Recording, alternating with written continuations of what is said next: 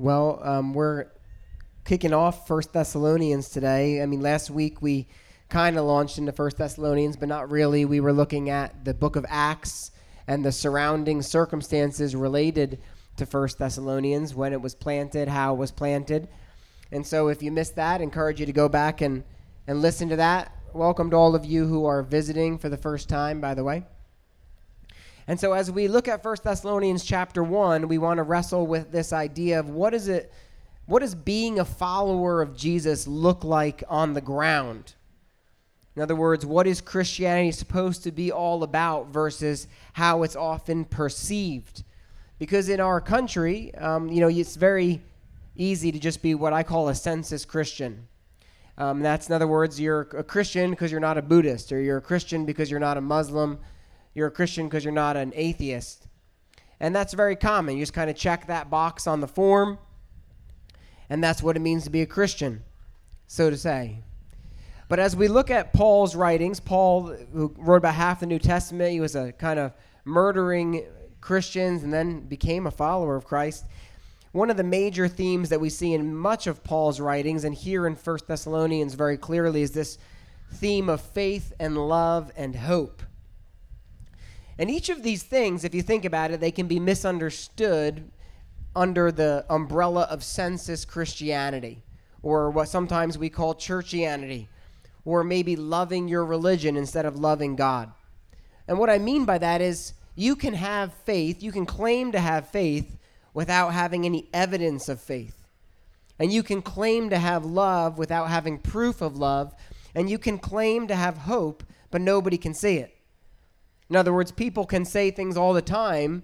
They say, Well, I'm a spiritual person, I have faith. But their life doesn't seem to value things of spiritual substance.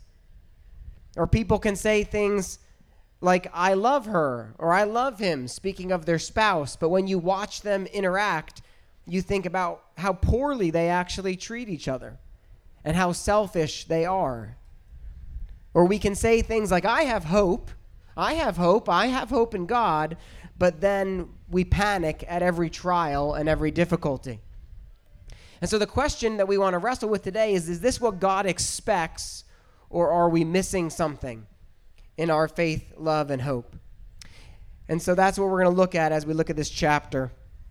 Let's begin verse 1. Paul, Silvanus, and Timothy to the church of the Thessalonians in God the Father and the Lord Jesus Christ Grace to you and peace. So, one of the first things I want you to realize here in this passage, and maybe you remember from last week as we looked at the book of Acts, is that notice that Paul, counter to many of his other letters, he elevates Silvanus, which is another name for Silas, and Timothy, by including them in his greeting. Typically, Paul would only introduce himself and then at the end of the letter, he would say, you know, Silas and Timothy also greet you. But that's not what Paul does here. He elevates them. And so, why in this book versus in his other writings? If you remember, Paul had to leave Thessalonica in haste. And then he sent Timothy from Athens to go to them and to check on them. And Timothy then met up with Paul in Corinth for a debrief. And so there's a sense as we read through this letter where the Thessalonians were a little miffed that Paul hadn't come himself. And so you realize that even back then, 2,000 years ago, people would get attached to a certain personality. In this case, it was Paul. And so by elevating Silas and Timothy as a we, he tries to posture them so as not just substitutes for Paul when he's not around, but as valued co laborers. And this is an important piece because one of the things we realize is that Paul was an expert at developing leaders. And this is an important leadership concept for us to grasp. You see, leadership in the body of Christ isn't a pyramid where you have one person on top and then everybody else is beneath him. Instead, it is a plurality of leaders that serve the body. And so, for those of us who are developing leaders, and now rem- remember, you're always going to be developing leaders, whether you like it or not. Your kids, your employees, your discipleship group leader potentials who are in your group, as you think about developing leaders, it's important to remember that you posture people and position them as leaders in reality and not just in theory. This is one of the reasons why we have other people preach when I'm here and not just when I'm on vacation. Because they're not just substitutes for Bill when Bill is busy, they are valued members, value leaders, they're co laborers. Paul does very much the same thing here with his greetings.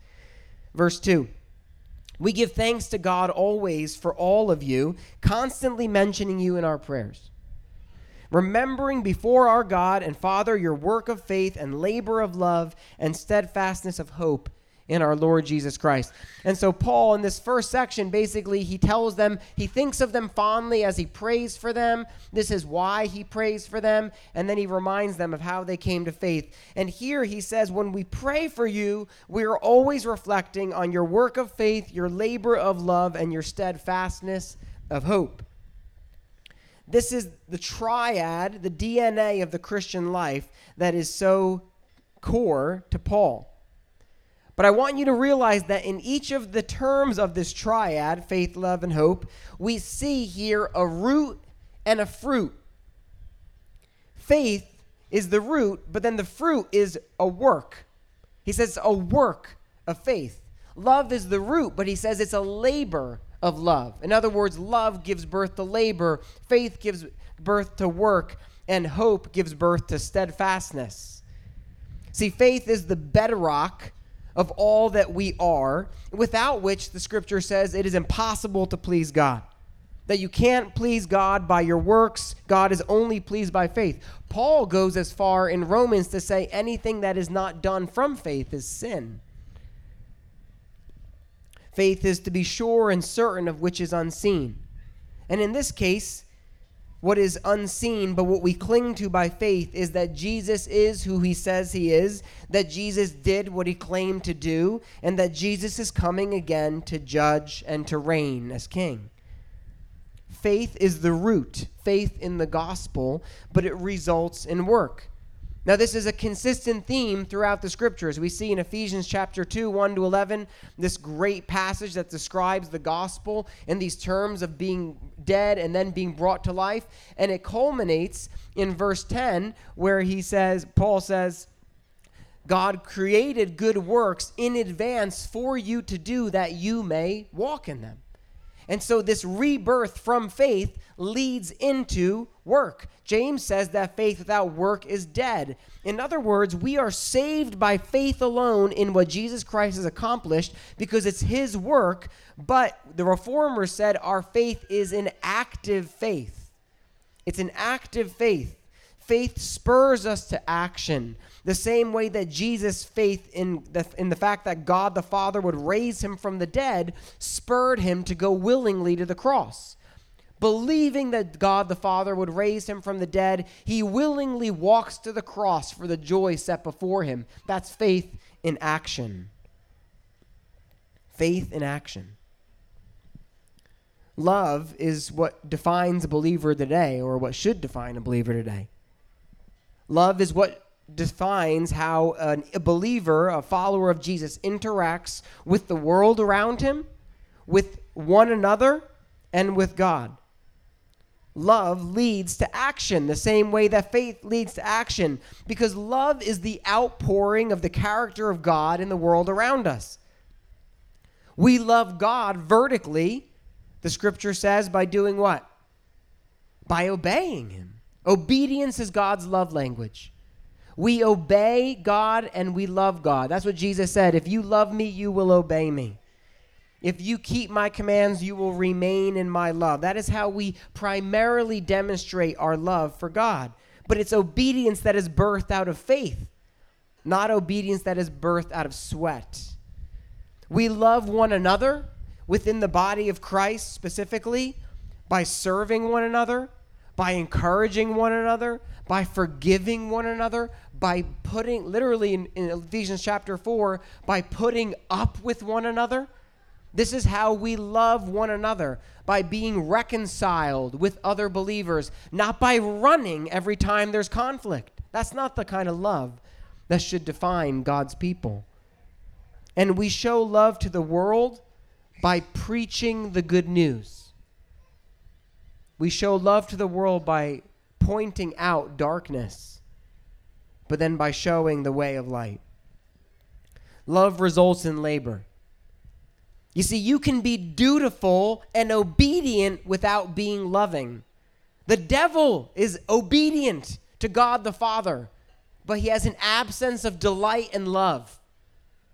Demons obeyed Jesus, but they had no delight in the Son of Man, and they had no love in their heart for God the Father. Don't mistake duty with love that gives birth to labor and obedience. There's a difference between the two. Having been forgiven, though, and having known great love, now God's people are called to be defined by love. Perhaps the ultimate barometer of your life today, what God expects from you day to day to day, is not how much you're willing to sacrifice or how much you know or how what a great orator you are, but as Paul says, the greatest of these is love. This thing remains at the end of 1 Corinthians chapter 12. And so the question on our hearts constantly should be Am I loving those around me? Am I loving those around me? And finally, hope. You see, if faith is the foundation of our past transformation, and if love defines who we are today, hope defines our expectation from the p- future. Hope is the posture of anticipation that gives us confidence to face today and tomorrow because we have an eager expectation of what is on the horizon in Jesus. See, hope is not this kind of wistful, I hope it doesn't rain. I hope the gnats aren't bad at two mile. Like, that's not what hope is about. Hope is an eager expectation of something that is promised. Abraham, from a foundation of faith, looked forward with hope to the fulfillment of God's promise to him. Moses, from a foundation of faith, looked over the Red Sea with hope that God would accomplish what he said he would accomplish. These things are interchanged. We have hope now as well in the return of Christ. 2 Timothy 4 8 says, this is Paul's final letter. He says, Henceforth there is laid up for me the crown of righteousness, which the Lord, the righteous judge, will award to me on that day. This is all hope for, for Paul. And not only to me, but also to all who have loved his appearing. This life is fleeting. This world is fleeting. And often Paul defines those who are defined by hope as those who lovingly anticipate the return of Christ. I would just want to challenge you, it's not in my notes. If you don't lovingly anticipate the return of Christ, that's a problem. Because it means that we love the things of the world more than the things that are to come. What is to come is greater, even than the greatest things today. And so, as you look at the DNA of a believer, according to Paul, we stand by faith alone. We, we are saved by grace alone through God's provision on the cross in Jesus Christ, who was the, the sacrifice for the satisfaction of the wrath of God to cover our sin, to pay for our sin. And that leads us as recipients of his grace to work to live today a life defined by love love for God, vertically, love for our neighbor. We have two accountabilities a vertical accountability and a horizontal accountability. And this love causes us to labor for one another instead of just laboring for ourselves. And we look forward to the future with hope, knowing that regardless of what may assail us today, we know there is, as the scripture says, a far country ahead of us that is greater. And this should cause us to live differently today with a different perspe- perspective. The point is this, guys faith, love, and hope always lead to action. Faith, love, and hope always lead to action. And as Paul reflects on the, his brief time, remember, Paul was with them for maybe four weeks as he reflects upon his brief time with them, this is what he remembers about them. He remembers their faith as seen in works. He remembers their love as seen in labor, and he remembers their hope as seen as steadfastness in the midst of persecution. Can you imagine if that's how Revolve was defined? Or the church in Cape May County was defined. That people said the church of Cape May County is a church that is defined by this faith driven work and this labor of love and this eager expectation and grit that seizes them because of their hope in Jesus faith not from works or religion or ritual, but because of the living Christ. Love not anger or resent or bitterness or infighting or backstabbing or gossip, but love and hope, not nail biting panic and worry and anxiety and giving ourselves ulcers, but hope in the face of death. And if not death, then definitely danger today. And so, in light of these things, this is what Paul says in verse 4 for we know, in other words, I remember these things because we know, brothers, loved by God, He has chosen you. Because our gospel came to you not only in word, but in power and in the Holy Spirit and with full conviction. So, what is Paul getting at? He's saying, What was the evidence of your faith, love, and hope? The evidence of your faith, love, and hope was a changed life that when we came and we preached the good news of a coming king, a resurrected king, a slaughtered king, and a promised king, when we came and preached that to you, you responded to that good news of the gospel in action, and we saw visible change within you in four weeks. We saw visible change within you. And because of this change, I know God has truly worked in you. And that means you are elected or chosen. That's what he says here. And you say, well, what does that mean? Don't get so hung up on these concepts. It means that God did the work in you first, not the other way around. See, salvation isn't about the Titanic sinking and Leonardo DiCaprio's hanging onto a raft and it's so cold, right? That's not, and then someone just needs to grab and pull him out of the water. No, that's not salvation. Salvation is like the Titanic now, however many years later, at 13,500 feet down, right? And then pulling up some carcasses from what, over 100 years ago, and then bringing them to life.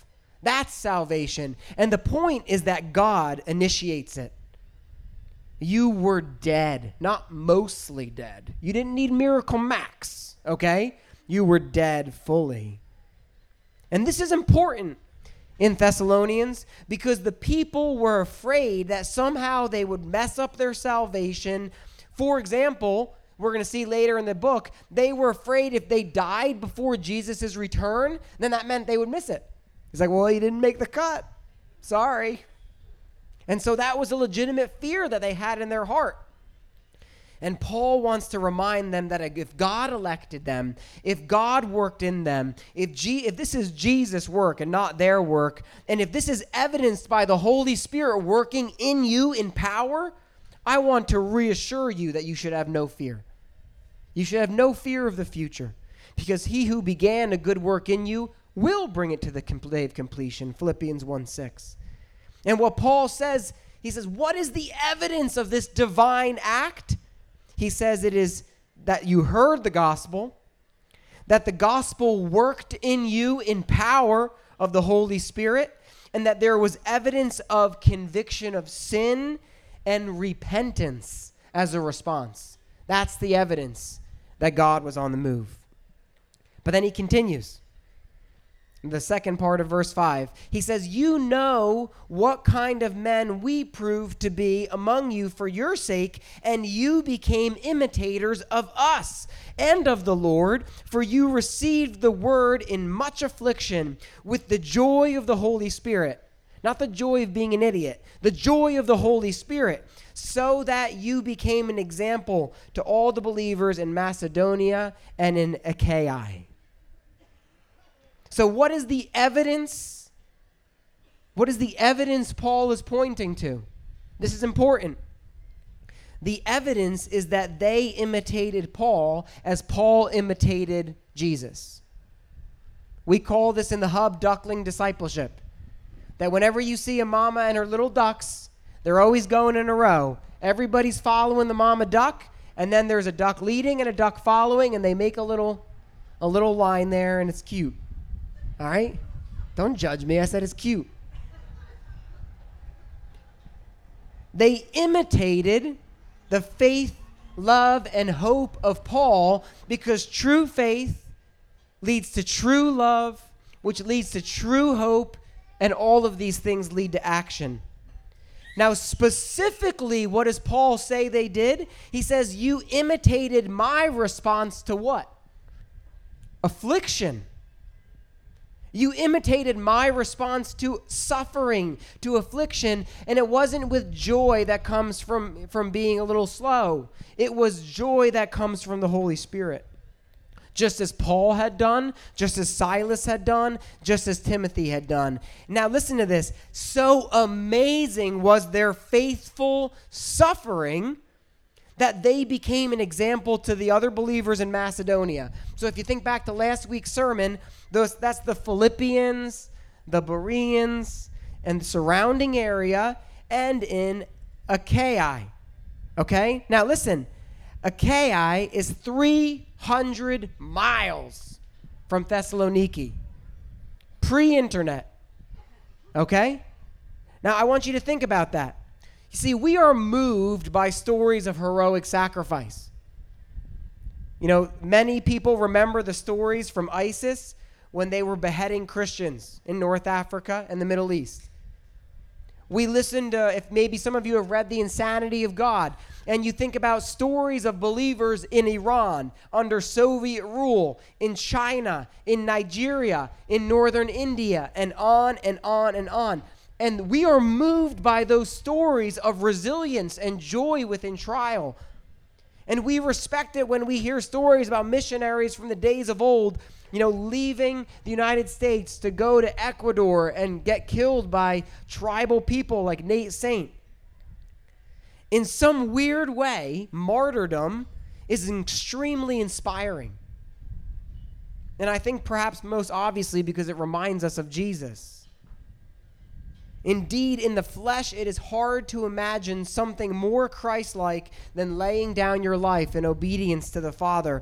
As matter of fact, the book of Revelation says there's a special place under the throne of God for the martyrs. Now, as we think about their faith, don't you want the kind of faith that stands as a testimony worthy of imitation? I mean, I do. That's the kind of faith Paul had. Wouldn't you be proud in Christ, not in your flesh? Paul says he boasts only in Christ. Wouldn't you be proud in Christ to be part of a local church in a community that was so steadfast in their trials that people in Roanoke, Virginia, Pittsburgh, Pennsylvania, and Boston heard about them not because of the internet, but through word of mouth? That's crazy. And this is exactly the situation that was happening.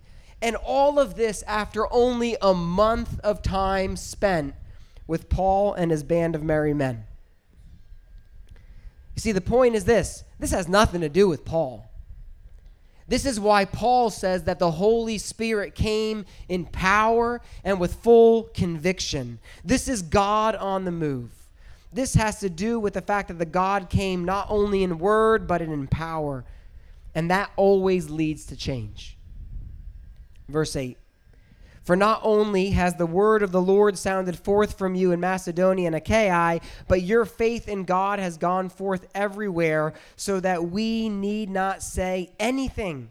For they themselves report concerning us the kind of reception we had among you, and how you turned to God from idols, that's repentance, to serve the living and true God, and to wait for his Son from heaven, whom he raised from the dead, Jesus who delivers us from the wrath to come. See, Paul comes full circle to faith, hope, and love. What Paul is doing here is he's thanking God for the Thessalonians and he's reminding them of their own testimony of the way God worked within them. The visible evidence of salvation that not only he saw, but people 300 miles away heard about because it was true and genuine. And so they can rest assured for those who have those evidences in their own future, in their labor of love, and in their faith in Jesus. Because all across across Greece, people had heard about the Thessalonian church. In obedience to the gospel and the life changing power of the Holy Spirit, there was visible evidence of their faith. They turned away from idols to God. There was visible evidence of their love. They served the living and true God and one another, as we're going to see. And there was visible evidence of their hope because Paul says they were eagerly awaiting the Son's return, Jesus, who delivers us from the wrath to come. I just finished a book this past week called Discipleship and Conversion. Can't have one without the other by a guy named Bill Hull, who's a pastor and an author. He's um he, I think he oversees the Bonhoeffer project. If any of you have stumbled on that website, very Bonhoeffer influenced. that might mean nothing to some of you guys, but Anyway, here's a quote that really struck me. We judge ourselves based upon our intentions. Isn't that true? We judge ourselves based upon our intentions, but other people judge us based upon what?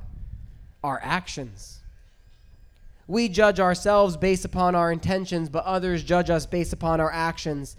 People knew of the Thessalonians not because they had good intentions, but because they didn't just learn about Jesus or hope to obey Jesus or think about imitating Paul, but they had faith, love, and hope that changed them so much so that the rest of Greece heard about it through the grapevine. That's remarkable. The point is this faith, love, and hope lead to action. And when people see change in you, they see Jesus more clearly. And that type of life is inspiring to other believers. Paul thanks God for the Thessalonian church because he knows they are true believers, as evidenced by their faith, love, and hope. And that's what this section is really all about. Paul praying for them and reminding them that he believes their faith in Jesus is real, as evidenced by their changed life. You know, some of you are here today and you wonder where you stand with Jesus. Some of you are here today and you generally wonder. You wonder if, although you go to church, when you go to heaven, you'll die. And Paul writes these things, die forever, I mean. And Paul writes these things in part to reveal evidence of salvation. And for Paul, he's saying the evidence of salvation is faith and love and hope. Faith that you have placed your faith in Jesus. Have you placed your faith in Jesus alone to save you from your sins? Or are you still trusting in Jesus plus church? Or Jesus plus good deeds? Or Jesus plus. Have you surrendered to Jesus? Or are you committed to Christianity? There's a big difference between those two things surrendering to a king or being committed to Christianity. Do you look at your life and feel like you love God and love people more today than you did a year ago, five years ago, 10 years ago? There should be visible evidence of a growing love in your spirit and hope. Do you look at your life since you claim to have come to faith and see that in the midst of trial and difficulty and persecution, you are panicking less, but growing in steadfastness? Each of these things, by the way, are scalable, right? Like Mother Teresa loved people more than I do. All right? But I love people more today than I did 20 years ago, as hard as that is to fathom. Okay? The point is these things do grow. And so we don't we don't compare ourselves to one another. We compare ourselves to Christ and how he's changed us over the years. So at your tables take a couple minutes to talk and pray through those prompts on your sheet as you think about your faith, your love, and your hope. And ask the Lord to reveal to you these things either for confidence or for conviction.